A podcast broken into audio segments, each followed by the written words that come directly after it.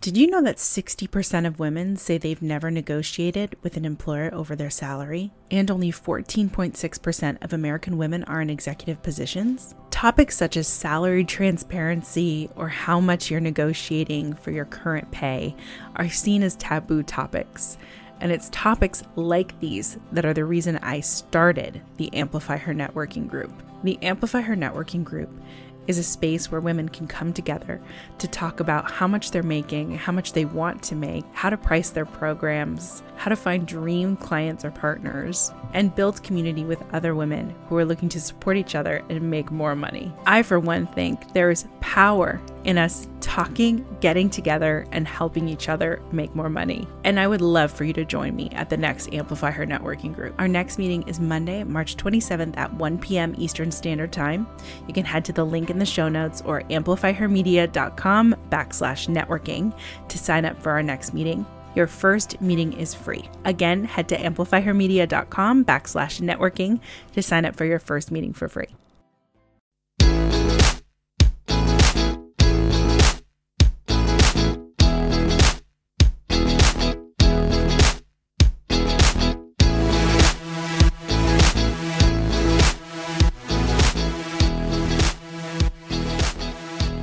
Hello, everyone, and welcome to the Amplify Her podcast.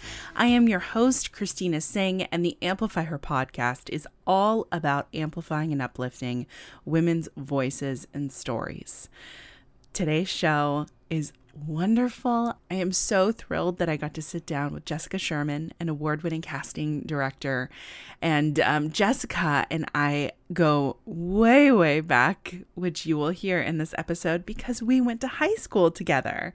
And there are some folks in my life um, that I have, you know, stayed in touch with, maybe not stayed in touch with, but we talk about the beauty of social media and how we've been able to see each other's lives essentially throughout the years on social media. And I have seen Jessica's incredible career. And um, we talk about that in this episode. So, Jessica, like I mentioned, is a casting director, and she has been involved with some of TV and film's biggest projects. Um, she mentions in this episode, but she began her career under the mentorship of April Webster, and she was involved with a lot of Bad Robot and J.J. Abrams projects, in particular Star Wars The Force Awakens, Star Trek Into the Darkness, Super 8, and that CBS show Person of Interest. Some other projects that Jessica has worked on um, the Percy Jackson series, Bates Motel, The Strain, and recently Willow. One of the things that I absolutely love is that um, after some years, Jessica decided to venture out on her own and start her own casting agency. So we talk about that journey for her. I am so, so green to the world of casting. I'm not sure about you. I had no idea that the world of casting is so complex. It is very female dominated, which we talk about and I find fascinating. And you really, really have to hustle in this world. So we talk about Jessica's career in that way. And when this episode was released, um, there was a little bit of drama, I don't want to say, a little bit of controversy in the casting world.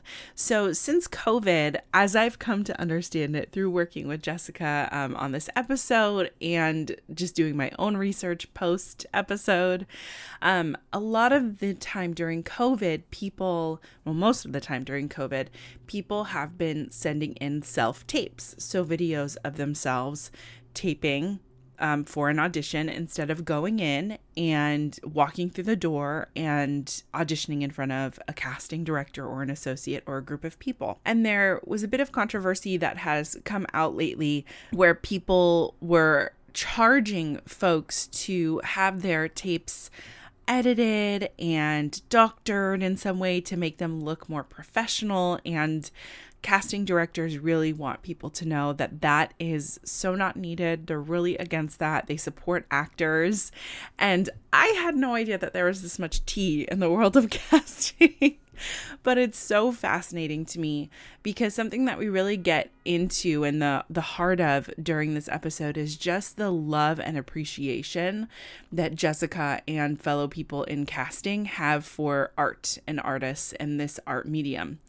Uh, you'll hear her talk about the things that she does to support actors in their work. And I find it so incredibly moving and beautiful. And um, one thing I want to mention is that Jessica actually recently won an award.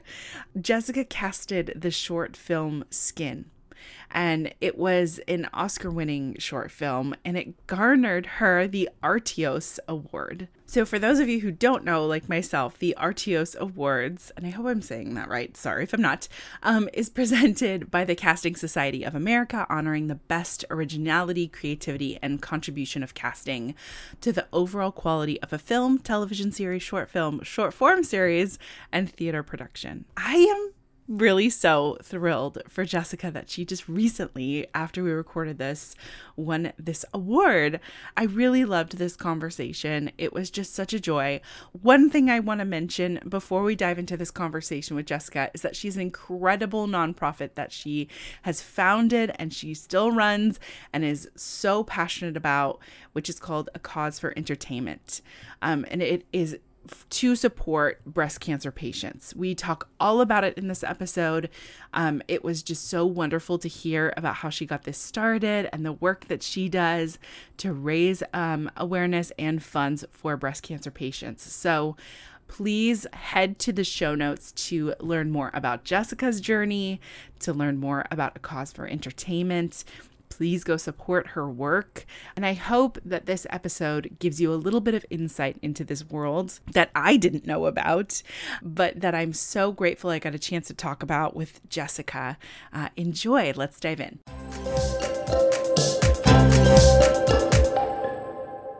Jessica, thank you so much for being on the Amplify Her podcast today. I am really just so thrilled to be reconnecting with you today.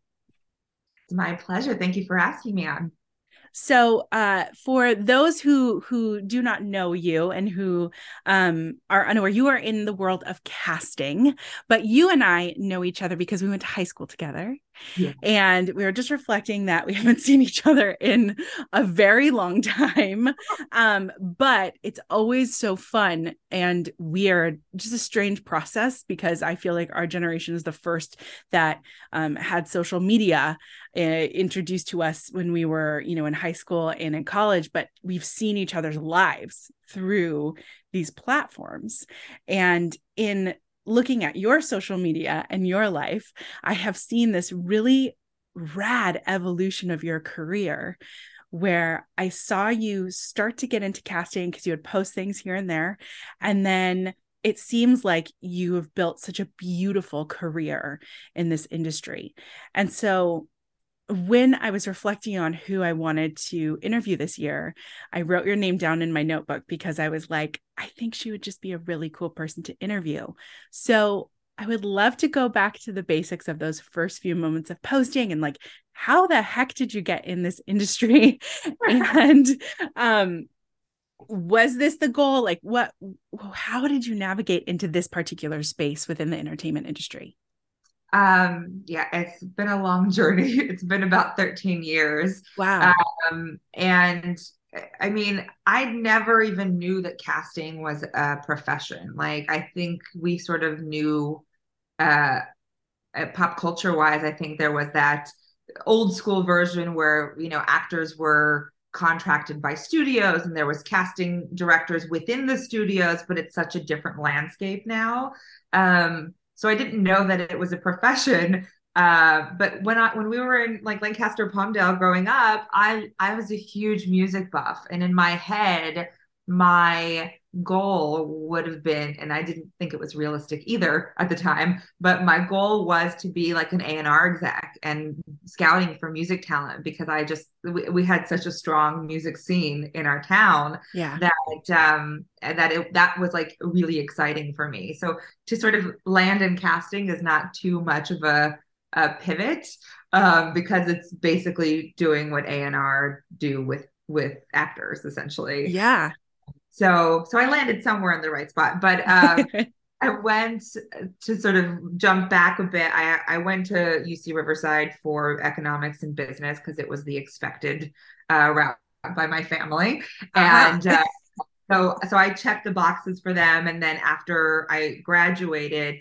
I decided, you know, now is sort of my time of just figuring out what I want to do, and and if there are people with, because I had friends of the family that were in the industry but um, I sort of just thought if if they can figure it out, I can figure it out too. And so I started interning at a a voiceover agency and an international distribution company.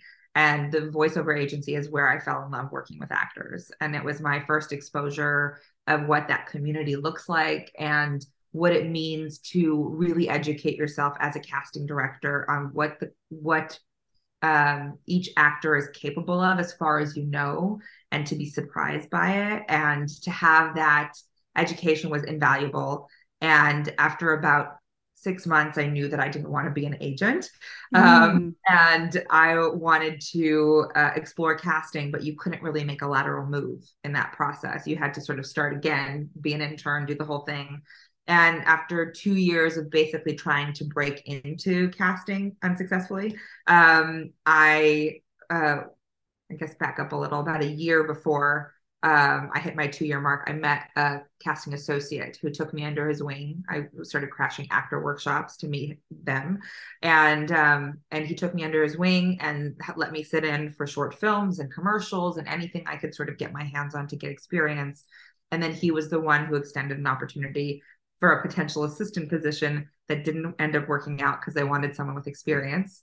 So, oh I, my gosh. it was a lot of like emotional whiplash, but I really had to take the leap in saying, like, this is what I want to do. And I have to, I, and I had the privilege to be a, a, a LA native to a degree and have my right. parents close by and, and have that. So when, when that came, when the answer was no, I basically called my dad and asked if necessary, would you support me for a year while I do an internship because I don't know how long they last.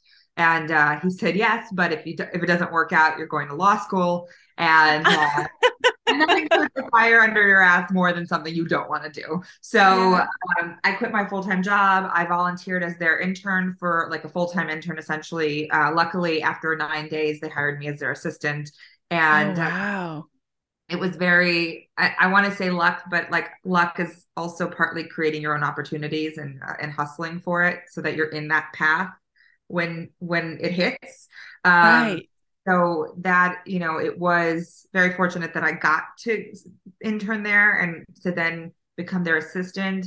And i was with uh, april webster and alyssa weisberg as they were the casting directors for this movie. Um, and they april basically I hung on for dear life as much as possible. And I ended up staying with April for, I want to say eight years. Wow. And I went being her intern to her co-casting director. And now we occasionally partner up on things depending on what it is. Um, but I was very lucky to land in that office because I had an exposure to like the top shelf of projects um, during that time. Yeah. And um, and, and, it was really a blessing. So I, I haven't gone to law school yet. Thank goodness. Well, um, I wanted to ask you, I wanted to go back to that initial internship where you figured out this is not what I want and um, moving into observing how actors worked and getting to know them a bit more because I don't I think there's a generic um interpretation of what casting actually is. Like you're booking like in my mind it's you're booking actors for roles. But mm-hmm. in from what you just described there is an art to it. I mean we can think of these incredible roles played by these incredible actors that are so iconic they have been cast for those roles, um, either through a professional or I've heard of people being offered roles in various capacities. But what can you clarify what exactly that kind of exposure was and what you mean by getting to know how actors work? Because I am so green to this industry. And so I don't really know what that means. And I think that's such an interesting uh, start and launch point for your career to have that kind of exposure? Yeah. Um, so first, I just want to plug there's a, a wonderful documentary that was created maybe like six or seven years ago maybe longer at this point called casting by and it's the um, documentary that spotlights sort of the creative journey that a casting director goes through specifically in, in this documentary they talk about Marion Dougherty who was a very prominent New York casting director. She like discovered Dustin Hoffman, Jon Voight, like so many incredible talents that we are in awe of in present day. Um, so th- if you're interested in in really dissecting what casting is and how we function, it's a beautiful documentary to watch. Um, but we as a profession, I the best way that I can describe it is that we we're not the final decision makers. That is not what we do. Um, w- I would like to be in most cases, but I am not. Um, but I, as a casting director, basically create a palette of actors for directors to choose from. Like they are, we are all the artists, but they choose from the palette that we create, right? So in order to do that, I have to educate myself on who is out there whether it's the older actors or the younger actors or people that are on the rise like I, I i have to actively be out in the community whether it's going to theater or seeing improv shows or watching all of the TV shows that I can possibly consume, like the, the you know from the day player who's got the one line in an episode to somebody who's the series regular who's in every frame of the show. So uh, it's it's so comprehensive, and not only here in the U.S., but I have to know actors from all over the world. So it's having that really expansive macro perspective of who's out there, right? and and also and this is something it's become a little bit more rare but it's something that i do more as as much as i possibly can is having general meetings with actors so that whenever mm-hmm. they're in la i'll have a coffee with them and try to get a sense of what their essence is and what their interests are and what extra hobbies they have that might um, enhance whatever project i stumble upon next so it, it's getting to know uh, actors as much as possible and what they're capable of. And that was the thing that was beautiful in the voiceover world that uh, uh, voiceover is a little bit different when it as it relates to casting because the agents have autonomy from casting to a degree. So they get to decide which of their actors on their client list should audition for this particular role. And then the casting director reviews it, sort of narrows down the choices, and then presents it to their team. Um, so the, for the agent on that side, they have to have a real understanding of who is capable of what within their own client list. And, and they can't just throw spaghetti at the wall. They have to be very intentional of who they submit because otherwise they're going to get a bad reputation for su- submitting just anybody and everybody. Yeah. So it's the same thing on the casting side, but in a more expansive space that we have to know as many people as we can we can get our hands on essentially understanding their body of work if they have one uh, like getting the sense watching self tapes that maybe don't apply to us you know just to see what people are capable of. Um so that is like the macro version of what casting does. Yeah. And there's a very um uh antiquated pop culture reference that is like the casting director is the gatekeeper. And that might be reflected in maybe the older generation and i'm not making any claims but it, you know it, there's a reason why that is the reference. Um, but i have found that now especially in the generation of casting directors that are coming up that it's not meant to be like we are all moving and this is something i say often we're all moving in the same direction so and we're most commonly living parallel lives, casting and actors, but we're always looked at as the gatekeeper. So there's a really difficult uh, way, or there's not an easy way to humanize us as a profession. Mm. And that is the struggle that we are facing right now. And I think it's also a big part as to why we don't have an Oscar category um, is because nobody actually knows what we do and they just slap a label on us saying that they're the gatekeepers and that they don't like actor well i've heard you i've heard you mention online that oscar um, category topic before which i found fa- fascinating that that doesn't exist either but what i think is so beautiful about what you're saying and this um, interaction and what you've observed through your career is you're building relationships in such an incredible way through understanding how people express their art and how they present art into the world. And the fact that you are so active in going to see people perform and watching them perform in all of these different myriads of ways um, i would definitely feel like that's a overload sometimes i would imagine but like I think it just shows how how entrenched you are in this art form and mm-hmm. appreciative of this art form. Um, and I think that's a really beautiful thing to have someone who genuinely wants to explore this with others and then advocate for them to perform in this way in all of these other you know pieces of art. And so i think that is just really cool to see. And i definitely have heard of the you know stereotype around that like gatekeeper role and and how that works. But you had mentioned that you were working with someone and and stayed with them for for 8 years. In that time what did this person teach you? And how did that evolve your you know you interfacing with actors and, and consuming this content? Like what were some of the biggest things that you learned during that time? I think that the thing that i keep with me and that and it has shaped me as a casting director is that my my mentor and my old boss like her number one priority was always to make sure that the actor felt safe so that they can do what they need to do. And that is something that I think is when it's not that, like when you create a hostile environment, it's counterproductive. Like you as a casting director are not going to get what you need from these actors.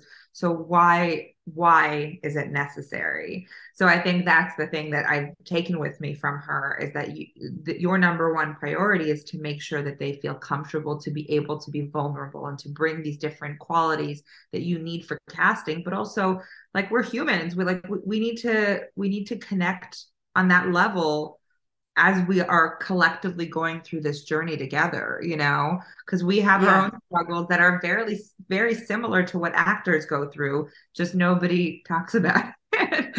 um, but I think that's the thing. It's like I like I want to make sure that that that the collaboration is a is a good one and, and an enjoyable one for everybody so we can we can get to the bottom line together yeah. um so I that's that's the biggest thing I would say um and I think, you know, you depending on what office that you start in and spend the most time with, um, is it also sort of curates your taste a little bit. Yeah. Can you elaborate on that a little bit? I'm so curious about that.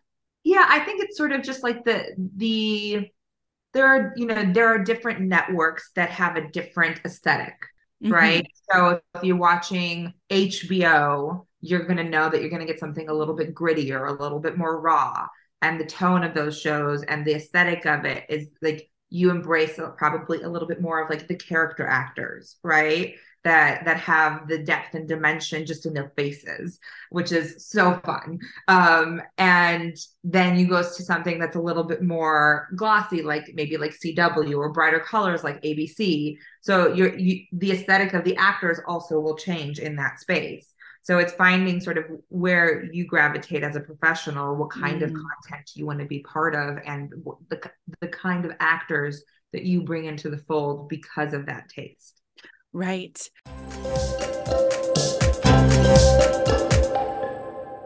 I, I think this also is making me think of diversity and um, you know representation. And i would think casting um, directors and people in this world have a hand in a lot of a lot more representation on screen. How has that changed throughout your career in um, your desire to bring more representation to the screen and like what you're seeing out there in general? I think, I mean, the last, uh, let's say, seven years has been really beautiful to see the growth, not only obviously on screen is important, but it's the people that are telling the stories, right? The kind of stories that are being told that are not going to be the cookie cutter thing that had been happening 15 years ago or, you know, however long it's been. So I think like the diversity in the storytelling is where yeah. it starts. And being able to because we can we can push as much as we want to push at the end of the day it's the top of the chain that makes that decision. So uh, if when you can find because the biggest thing for us as casting directors is finding uh, collaborators that you can develop a shorthand that are in line with your vision for the kind of work you want to do. So if if we can find those people and mine them and you know when they get their opportunities we can rise together. That's sort of the best case scenario. Yeah. so that you know when you make a suggestion maybe this is you know it becomes uh this male character becomes a female character or a non-binary character you know whatever it is if there is flexibility in the creative collaboration that's really where you find the most freedom as a casting director because Ooh, i love that uh, sorry go ahead I was just going to say that otherwise you end up feeling like you're ticking boxes, you know, right? what our world looks like. Yeah. So you had mentioned, I, I love that so much because I think it really shows that um, that it goes back to that whole gatekeeper stereotype that's just untrue. And then i also think it shows that there is such a need for collaboration. And um, i always say in in my world and in the nonprofit world and the corporate world um, you know management really sets the tone. Um, the people who are running the show set the tone. And so when you have someone that is um, has this deep desire to tell a diverse story with representation or to hire people who um, you know have different skill sets and and don't look like you and me i think that's really important but it comes from like you were saying the top down being more collaborative. You had mentioned that um, behind the scenes you and actors share some similar struggles. So i'm curious in your work what are some of those struggles that that you share I mean, especially when we are breaking out on our own. I, I, started my own company, I think six years ago now, and that and it it remains to be a struggle because it's the same thing that you recognize with actors is that they're sort of the usual suspects that end up getting the job on the screen, right? So we have the same struggle that there are a number of high volume casting offices that are are taking the the, the jobs because in in reality there is enough content for everybody in the casting community to be working at a certain survivable level right so and i mean and i say this the fact that you know we're on the brink of a possible recession inflation's really high like it's really challenging especially on the coasts to survive truly yeah. and so this this this problem that there's such a disparity in work opportunities within the casting community is a really difficult pill to swallow. So there are a number of high volume casting offices that are known for taking on a number of projects at the same time. Meanwhile, especially the generation that's coming up right now uh, is having a hard time scraping sort of the bottom of the indie barrel. And I love indie film, not to not to disparage indie film because I love it so much, but I think it's like it's there's got to be a balance of like one for you, one for me. I got to pay my bills, but I also got to do something for my creative soul. But like we don't have that balance right now because it's yeah. really hard to break through.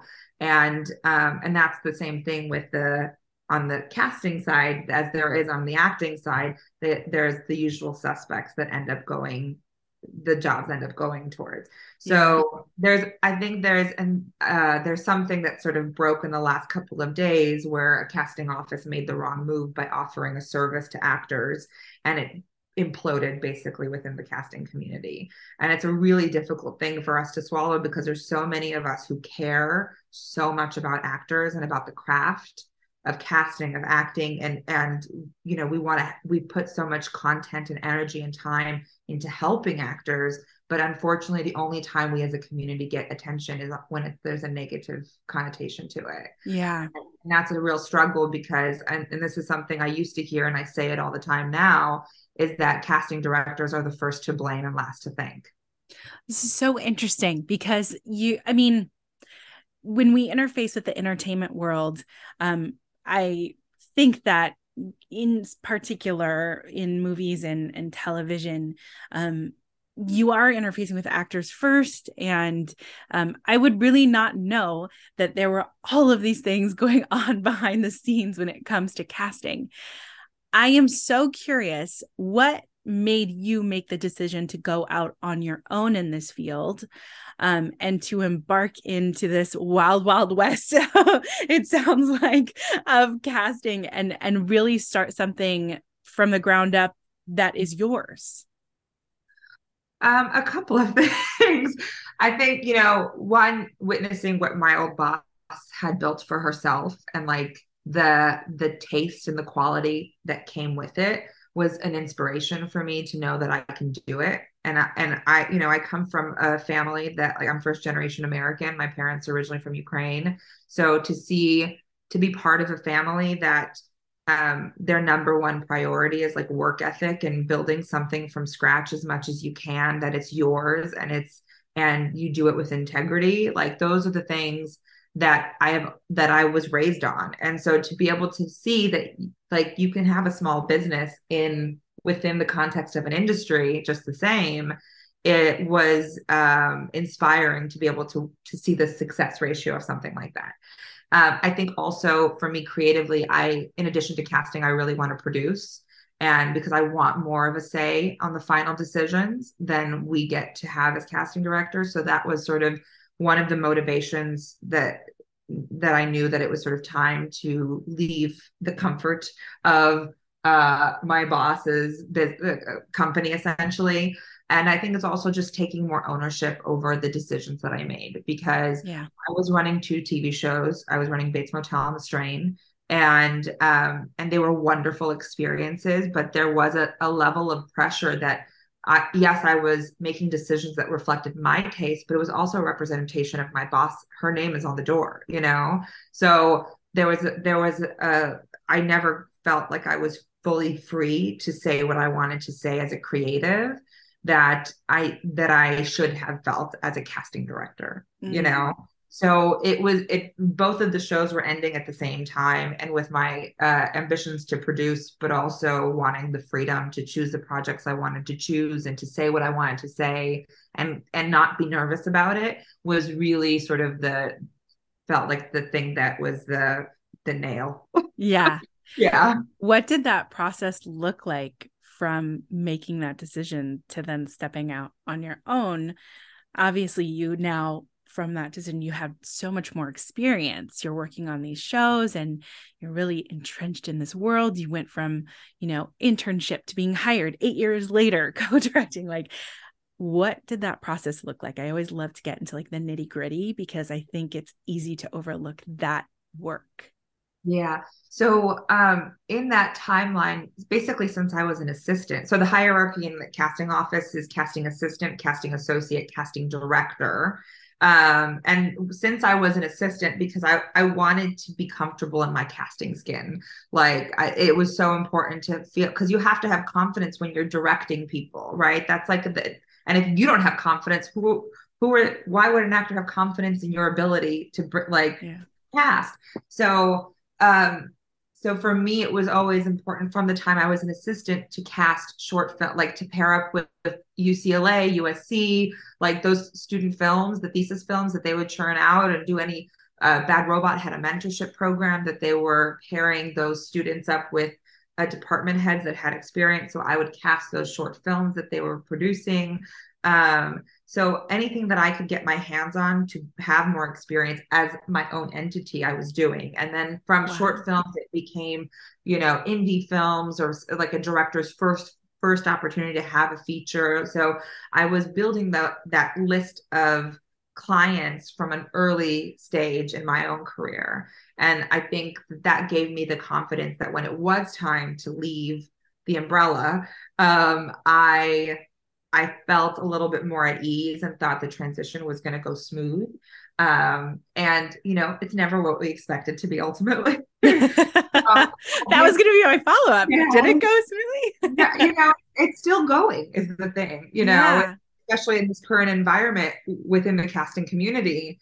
Um, it is one of those things that so when we officially come out or coming out um, is we have to go to all of the studios and networks and introduce ourselves to those casting executives in house and wow. say, you know, we're we're here. I'm here. Uh, this is my background. This is where I came up. This is my personality. Like me, hire me. Let's have, you know, whatever. Wow. And it's a very intimidating environment. And this is, again, how I feel like we definitely can feel and appreciate what actors go through in that space because there are so many actors that go and do generals too.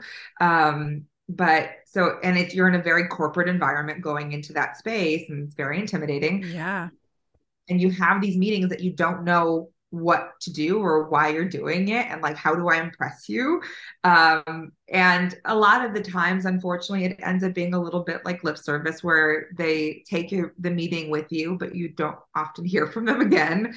And so it's it's your responsibility to constantly be doing outreach. Like i do it quarterly essentially reaching out to the executives letting them know what i've just finished like you know to keep them up to date so that my resume is always being updated within their own filing mm. cabinet essentially.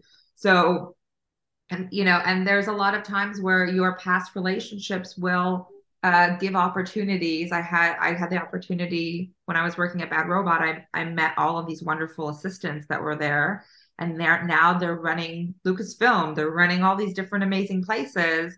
That you know, I got to reunite with a bunch of them when I got to work on the first season of Willow as the U.S. support. So it it the idea it's like all in who you know and your relationship yeah. is very true and not in like yeah. a crappy way you know you go through the trenches together you pay your dues you yeah. you know you, you, bond on those things and that when it's again the the hope that like rising tides that we all come up in the business together and so it's very bonding well, I was going to say it seems like there's a lot of long, like longevity in this industry. It seems yeah. like people really stick around. Mm-hmm. And I I'm you know, when you went out on your own and and started building these relationships, what were some of the things that you did to like push past those uncomfortable or fearful moments is like personal development because walking into a room and feeling super confident i mean obviously you believed in what you're doing and you're good at it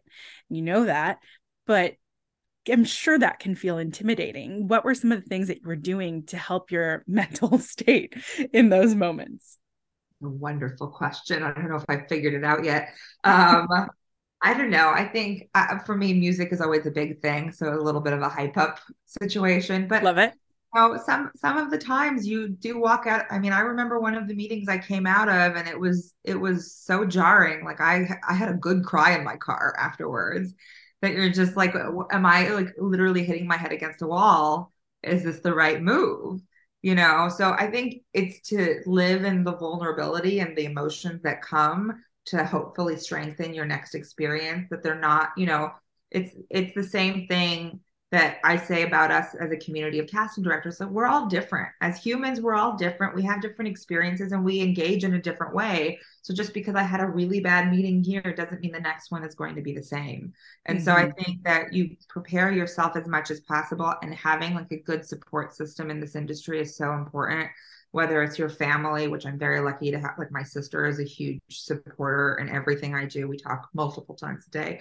Um, and then having a close knit group of friends that I also talk, like we go through our, our, um, go through the turbulence and like the wins and the loses together, you know? Mm-hmm. So those things for me have really helped me grow as a person um, and a professional over the years to just understand like and this is something I say to actors that it's not personal, right? Right. It's as difficult that it as that that is to swallow. Um, there are so many outside factors as to why an actor does or does not get a job. Mm-hmm. And I don't know what those are on the executive side, right? So I'm sure they're also there. So I have to remind myself like you're in casting because you love actors, because you love casting and the art of it and the the opportunities that I get to do that with people that I admire and respect and who respect me um it's a gift yeah you know Like we're not curing cancer. We are making TV and movies. And I think that is it's very um uh healing in different ways. Mm-hmm. But like how many people get to do what we get to do? You know, we're right. we really have a privilege and a gift to be able to do what we do.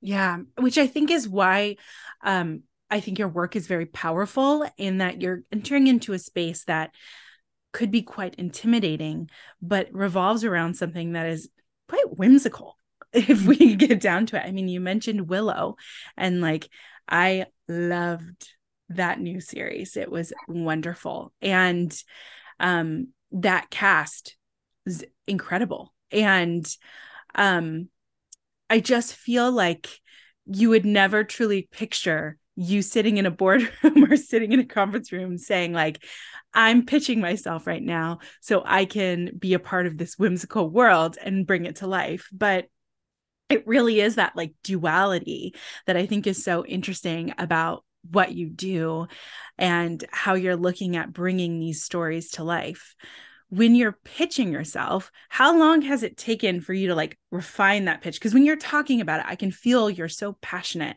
about what you do and that you truly do love working with actors and building those relationships and making these things come to life. But did was that an easy thing for you to express? How did how has that like really evolved when you're in those rooms like talking about this work? I think, and this is something that has changed in the sort of post pandemic space that, you know, the only opportunity we get to do that is in a virtual space, whether right. with executives or people we're pitching ourselves to or actors sending in tapes. And, and it's, re- I think it's really challenging. Like I'm dying to get back into the room and to work with actors directly. And, you know, everybody has their different, um, sort of like work method. But I think it is definitely taking me time to evolve in who I am as a professional and a person and how they sort of go together in that way. And I think, you know, there was a time that I like the stakes were so high in getting the job, and they're still high. Don't get me wrong, I want the job. Um, mm. but the idea that um, I'm here to impress somebody and that I need to win them over versus building who I am as a person in a public platform because you know unfortunately or fortunately depending on what your perspective is is that you know we are brands we create a version of ourselves that we want people to see and and it's uh, hopefully an authentic version of yourself right. so and, and it took the pandemic to confine me in my home to have a, a clear idea of, of how I want to um, be know or what I want to be known for, like the legacy that I have within the casting community is something that, you know, I started doing these coffee with casting conversations. And that has been, I, I think it's been eye opening to see the appetite for something like that. Yeah. And like I started at the beginning of the pandemic, I think I had 3,000 followers on, which was not something that I keep track of because it's just a place to put my dog, dog photos and photos of my nephew. um, but like when I started doing the coffee with casting, I started, it just started jumping. And I'm now, I'm, I'm somewhere around 25, 26,000 people. And it's bonkers, but it's also it makes so much sense because there is such a lack of information available to actors when they're studying or when they're doing this because i have found and this is not i won't say this as a blanket statement but just generally i have found that people that are usually teaching are not necessarily the ones that are actively involved in the casting or the actively involved in the decision making process. So the the versions of this like the lines that actors learn of how like you should be making impressions and you should be doing this and doing that is not necessarily reflective of the work that we do as casting directors, mm, right? Mm-hmm. Or what mm-hmm. we're looking for as casting directors.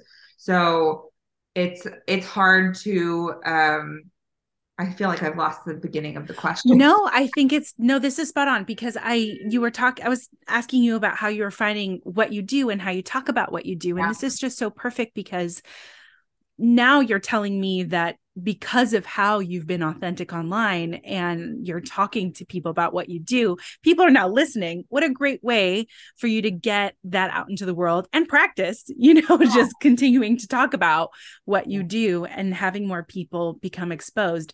while addressing an obvious need that you found in you know this this industry i am curious is this a male dominated industry no so we are, we are, i think that's also part of the problem mm-hmm. not the problem but like our problems is that it, it is predominantly a female dominated industry or field and i think because of that that there is um we're we're like one of the lowest paid mm. fields within the industry i think it's part of the reason why we don't have an oscar i think there's a lot of reasons as to what how we are treated in the grand scheme of things is reflective of who's actually behind the camera in our field. Oh, I'm like you. I feel like you can visually see me getting hot right now as you're telling me these things because I thought that it was. I wasn't sure if it was male dominated. I didn't think it was because I've honestly really only ever heard of casting directors who are women,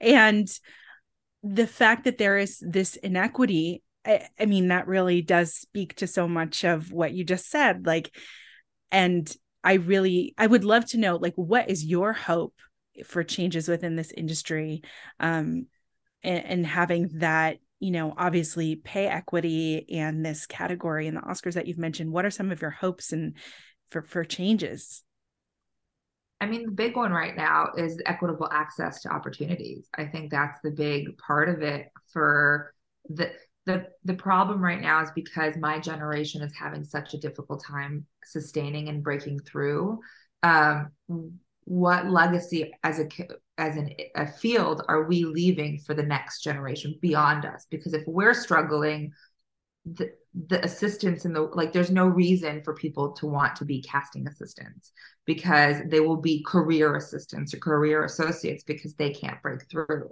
And what like if we are as a community as an industry overall touting this inclusion and diversity and making sure stories are told across the board that's never going to happen at this current rate. Yeah.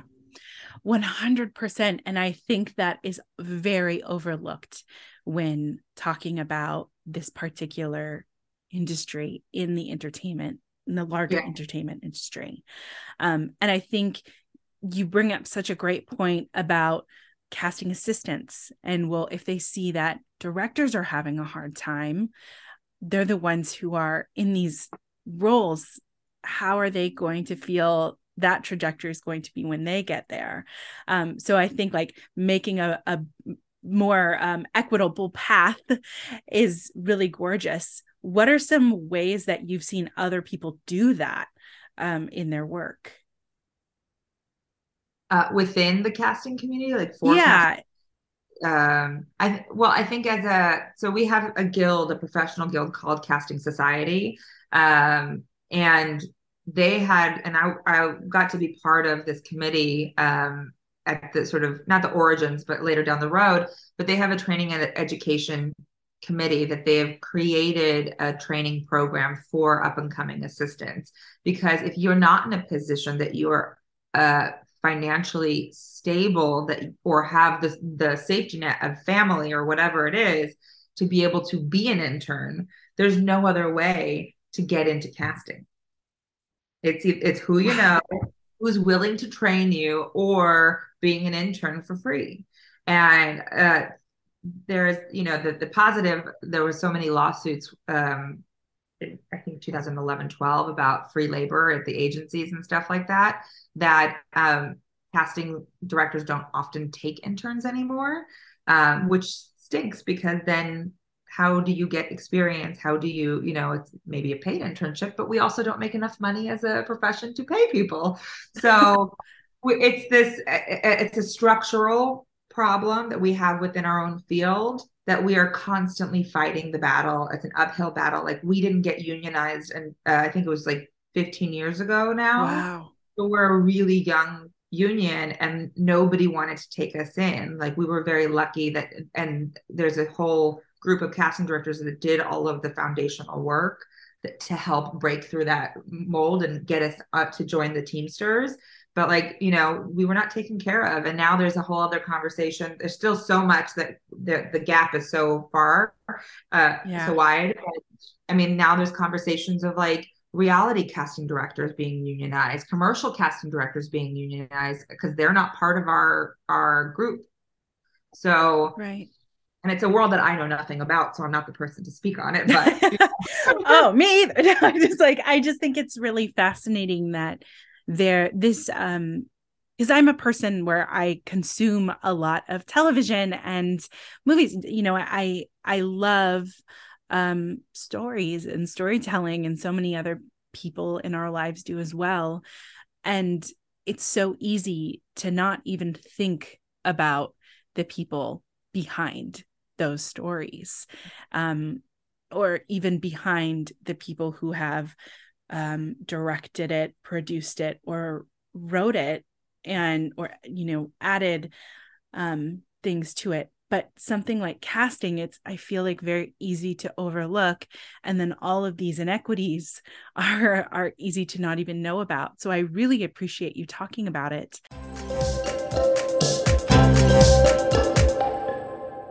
And i think it kind of goes into another um, thing i wanted to ask you about which is your charitable uh, endeavors and um, what you're doing on that end. Can you elaborate a little bit more on on what you've been doing in that arena for a bit?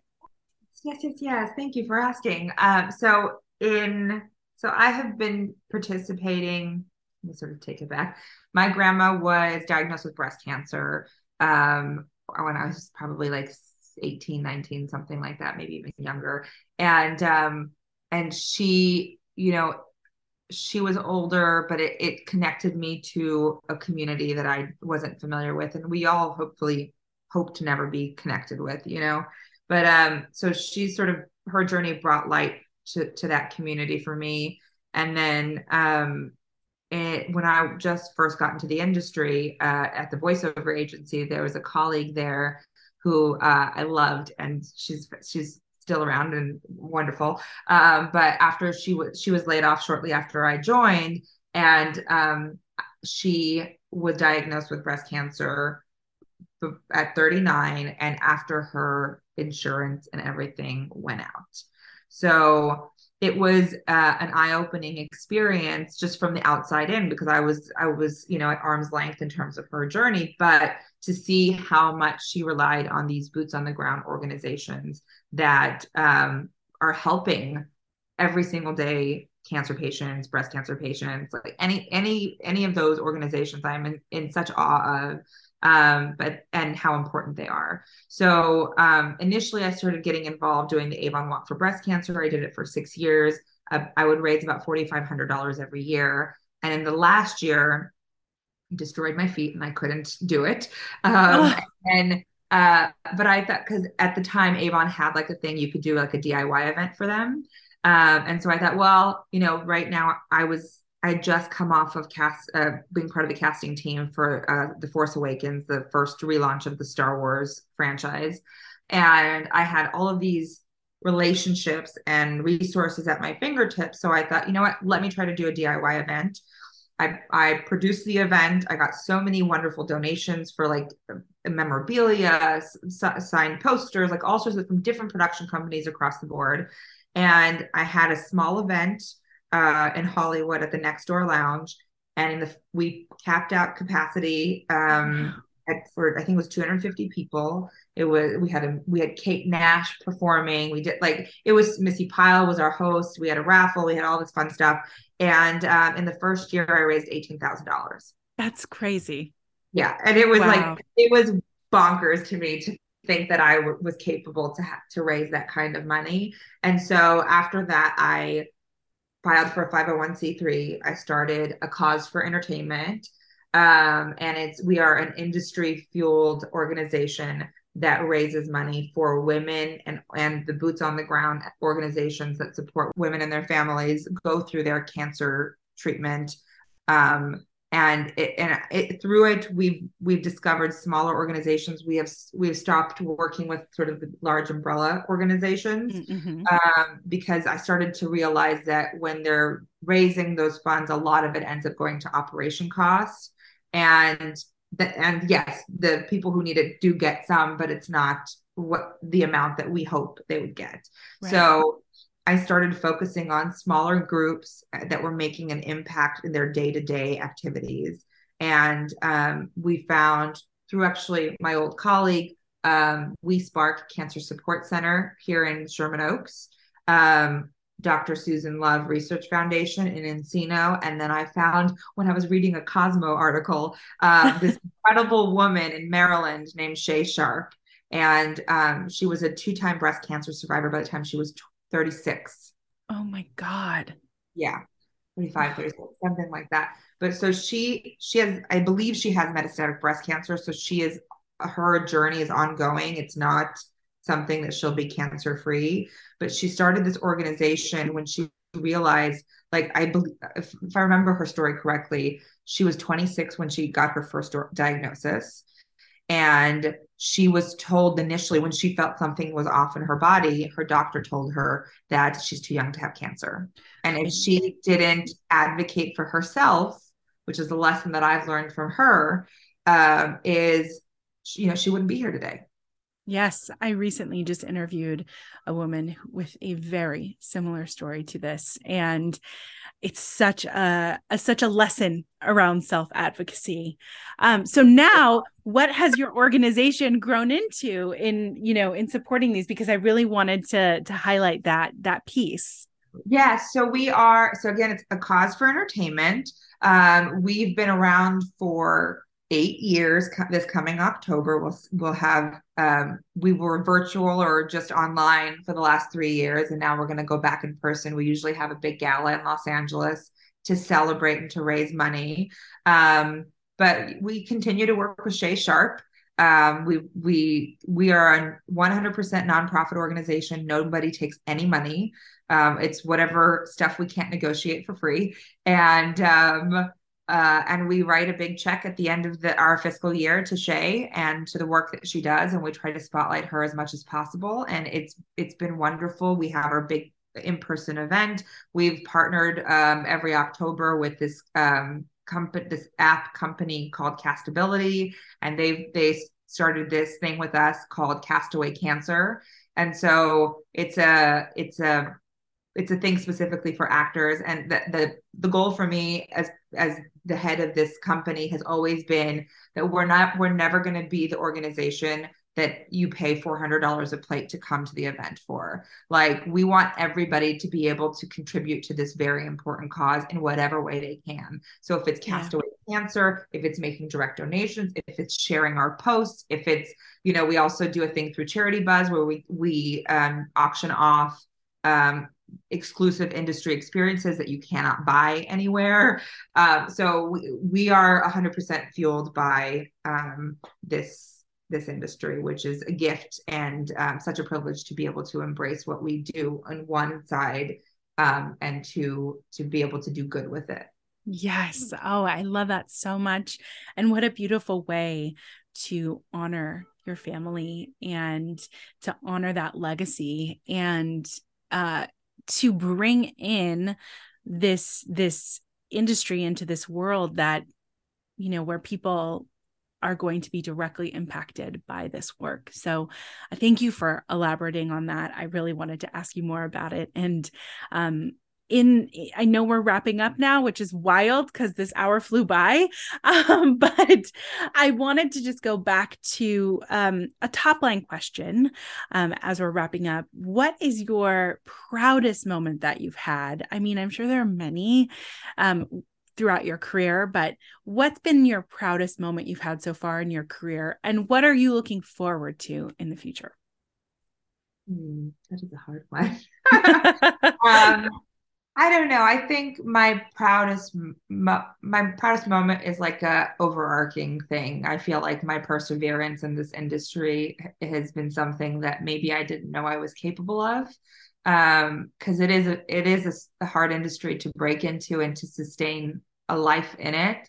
Um, so I think I think that is a big part of it, and it's it's finding. I recently had a movie come out um, in theaters, and it was such a. It's called Linoleum, and it's starring Jim Gaffigan and Rhea Seehorn. And it was honestly watching that movie in theaters with people was such a beautiful experience to be able to support filmmakers. A, a, a, he's not a new filmmaker by any means, but someone who's just on the rise now, and to to his vision that is just about people and humanity. And I think that's something that I don't get an exposure to very often. It's mm. you know mm. movies or whatever it is, but or something so dark. I think that's a that this we're churning out a lot of like very heavy material right now. Yeah. And um and I think that like having that moment and with this film specifically was really powerful for me.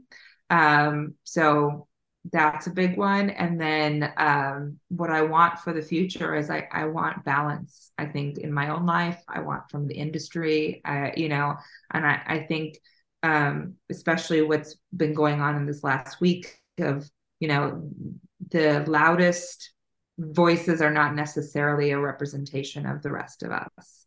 And mm-hmm. it's to, and within the community to know that, that, that that's not, um, that's not fair uh, for us, you know. So. I, I think that that's the thing of like joining uh, to a degree of like joining hands with the people that we um, are usually on the opposite ends of the spectrum from or or or you know made to be in that way um, and hopefully there's a little bit more unity moving forward within the industry is what i'm hoping for Oh my gosh, what a beautiful answer. I love balance so much because I think that um, is very hard to achieve for many of us. So I think that's such a beautiful desire.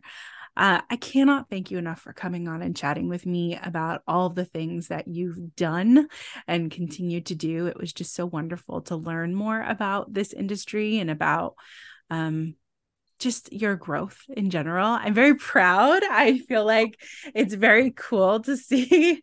And so thank you for taking the time. I really appreciate it. Oh, it's my pleasure. Thank you for listening. Yeah, of course.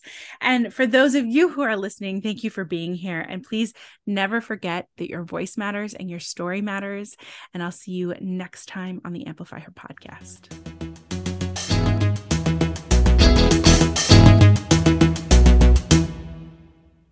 Am so grateful that you've listened to this episode of the Amplify Her podcast. If you're listening to this and you don't follow the show, one thing that would help the show tremendously is if you open that Apple app, if you're listening to it on Apple, click on the title of the show, and on the top right hand corner, click that plus sign so you don't miss an episode. Not only does it help me to grow this show, but it helps you to be in the loop when episodes drop every Wednesday and every Friday. If you're listening to this show on Spotify, click on the show title of this episode to take you to the full listing of them and click follow. That way you won't miss a new episode as it comes out. For more information about the Amplify Her podcast, Amplify Her Media, and the Amplify Her networking group, head to www.amplifyhermedia.com.